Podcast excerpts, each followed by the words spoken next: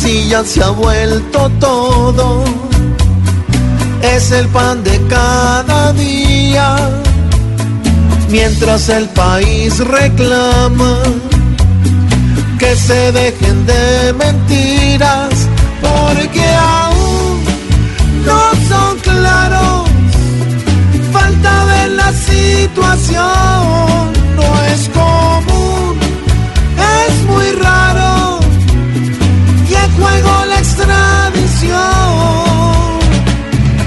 no actúa solo, es mejor si se investiga y ver si él y sus amigos siguen con sus fechorías.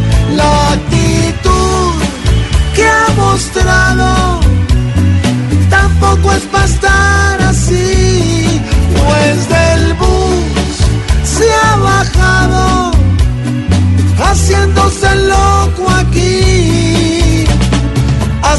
otros nos lo digan el gobierno dice no.